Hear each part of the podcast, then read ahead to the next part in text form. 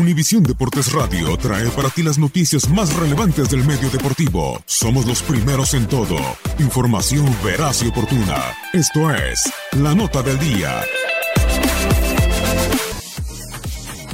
A través de redes sociales ha estado circulando una nota que afirma que Julio César Chávez junior se encuentra internado en una clínica de rehabilitación.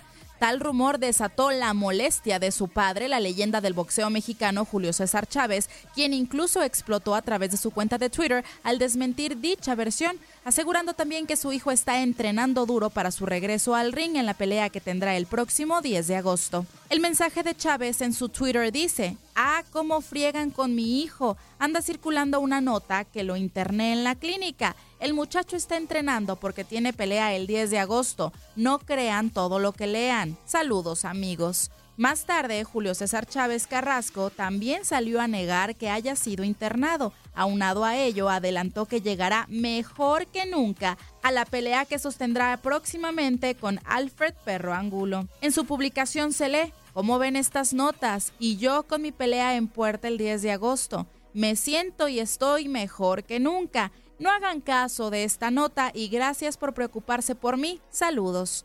Finalmente, el sitio web de donde provino la nota emitió una carta aclaratoria en la cual aceptaron que la información difundida no estaba fundamentada. Además, aprovecharon la ocasión para disculparse en torno a la familia Chávez. Cabe señalar que en el dos mil doce la Comisión de Nevada castigó a Junior por haber fumado marihuana. En aquel momento, el pugilista admitió su culpa justificando que lo hizo para reducir el estrés.